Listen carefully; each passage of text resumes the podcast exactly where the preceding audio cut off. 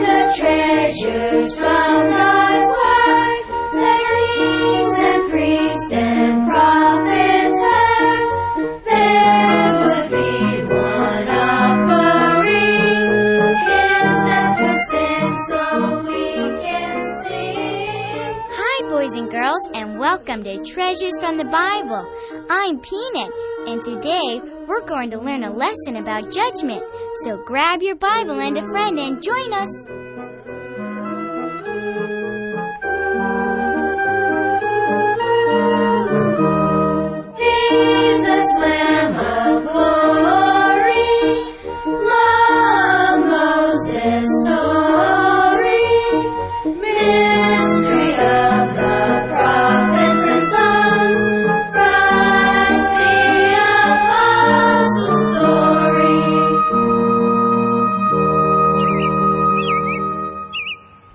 Summer sure has gone by fast. I know. It's almost time to go back to school. Well, it's back to school for me too. You must enjoy the summertime just as much as we do, right, Miss Smith? Oh, yes, it's one of the benefits of being a teacher. Well, this tomato looks like the biggest one on our plant. It looks pretty red. Should we pick it, Miss Smith? Sure, it looks ripe enough. Here's a scale, Peanut. I have an official reading of 14 ounces. Hmm. That still doesn't beat what the boys picked three days ago. How much did theirs weigh? One pound and two ounces? Yeah, that's right. A pound equals 16 ounces, so 16 ounces plus 2 ounces equals 18 ounces. That's what we need to beat in order to win the second phase of the contest. Well, you're doing okay so far. In fact, you won the first phase with the first ripe mortgage lifter tomato. That's a good way to look at it, Dad. Boy, I'd sure like to know what kind of fertilizer Rudy and Joey put on their plant. I know, but I can't tell you Why not, Dad? because I told them that I'd keep it a secret. I know too. Wait a minute. This isn't fair. Now, why is it unfair, Peanut? Because, well, the boys knew that we're using Monster Plant's powdered fertilizer, so we should know what they're using. But you don't have to tell Joey and Rudy that information or show them the fertilizer box. Look, here they come on their bikes. Hi, everyone. Good morning. Hi, guys. You two are out and about bright and early? Okay, let's get down to business. What did you two put on your tomato plant to make it grow like that? Peanut, peanut, peanut. Oh, don't give me that peanut, peanut, peanut line. Hey, we're not obligated to reveal our growing methods. Where did you come up with that? I don't know. It sounded like the right thing to say. Not to be changing the subject, Mr. Matthews, but are you and Miss Smith going to get married someday? Rudy? I must say, Rudy, you know how to put a guy on the spot. Thank you. I think a good answer would be that Mrs. Smith and I are continuing to get to know each other better and to see if it might be God's design for us. Rudy, marriage is a very serious vow before God, and Mr. Matthews and I don't want to rush into anything. Say, Rudy, not to be changing the subject, but where are your parents? Uh, they will, uh, they. They broke the law and are in prison. What? Oh no, I didn't know that. Why didn't you tell me? Your best buddy. Well, it's not something a guy likes to brag about, Joey. What made them go to prison? My parents owned a car dealership. Didn't you live near Atlanta, Georgia? That's right. Did they sell any trucks like the TMD Mega Turbo?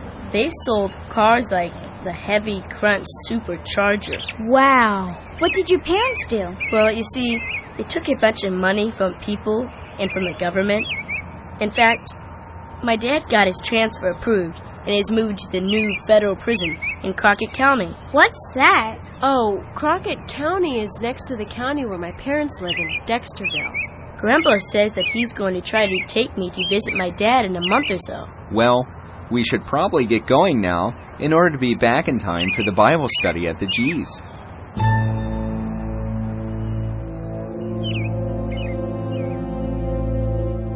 Rudy, will you read our memory verse?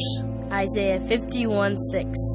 Lift up your eyes to the heavens and look upon the earth beneath. For the heavens shall vanish away like smoke, and the earth shall wax old like a garment, and they that dwell therein shall die in like manner. but my salvation shall be forever, and my righteousness shall not be abolished. Nice job, Rudy. Our study today will be focused on man's lack of judgment or perverting of God's judgment. Lizzie, could you read Proverbs 28, verse 5? Sure, Mr. G. Proverbs 28 5. Evil men understand not judgment, but they that seek the Lord understand all things. We know that an earthly judge has the job of discerning right from wrong and weighing the evidence and making a judgment if someone is either guilty or innocent. Mark, will you read Ezra 7 25 and 26? All right. Ezra 7, verses 25 and 26.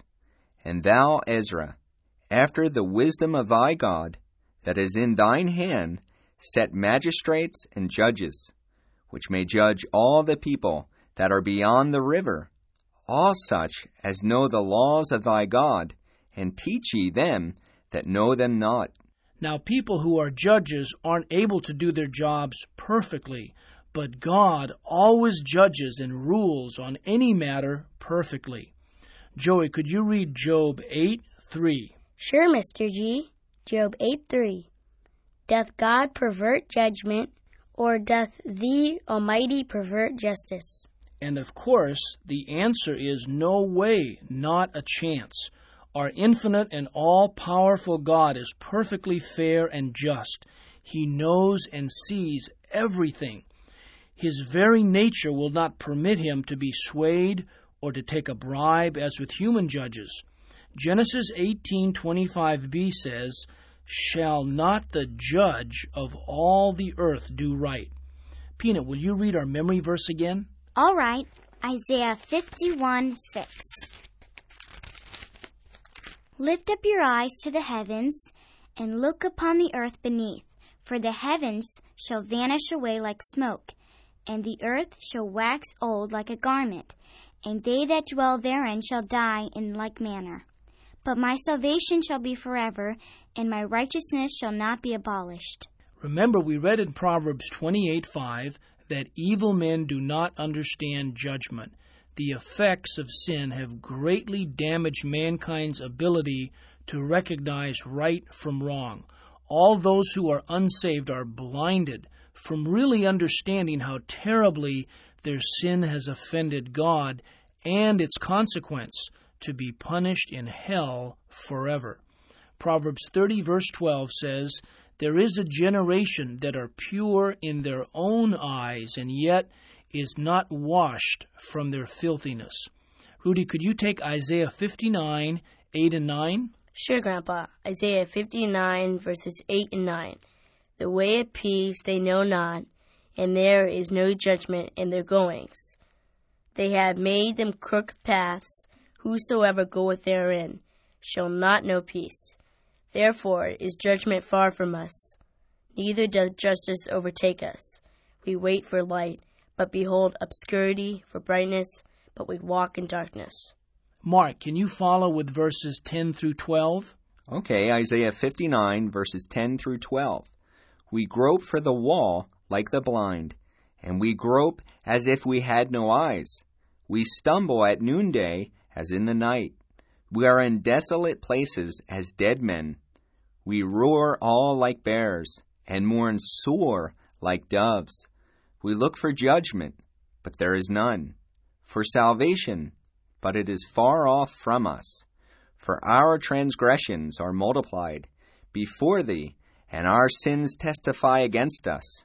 For our transgressions are with us, and as for our iniquities, we know them. Ecclesiastes 3 16 through 18 also says, And moreover, I saw under the sun the place of judgment, that wickedness was there, and the place of righteousness, that iniquity was there.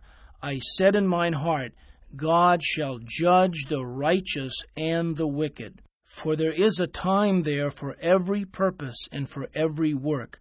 I said in mine heart concerning the estate of the sons of men, that God might manifest them, and that they might see that they themselves are beasts. Lizzie, will you read Proverbs 21, 2 and 3? Sure. Proverbs 21, 2 and 3. Every way of a man is right in his own eyes, but the Lord pondereth the hearts.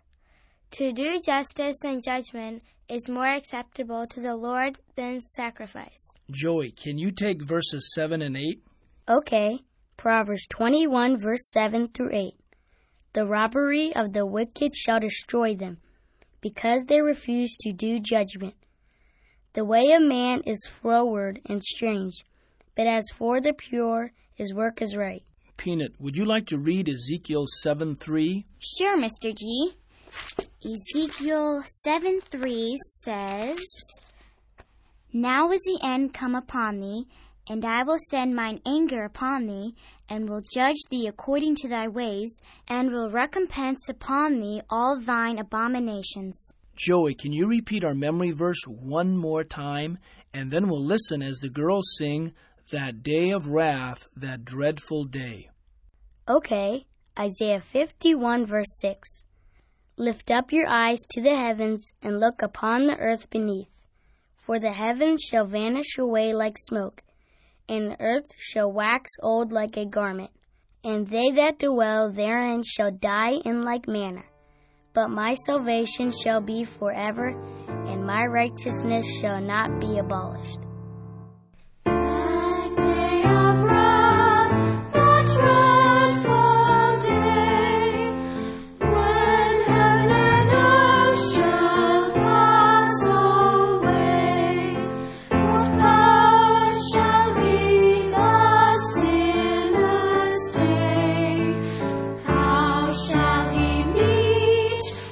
That dreadful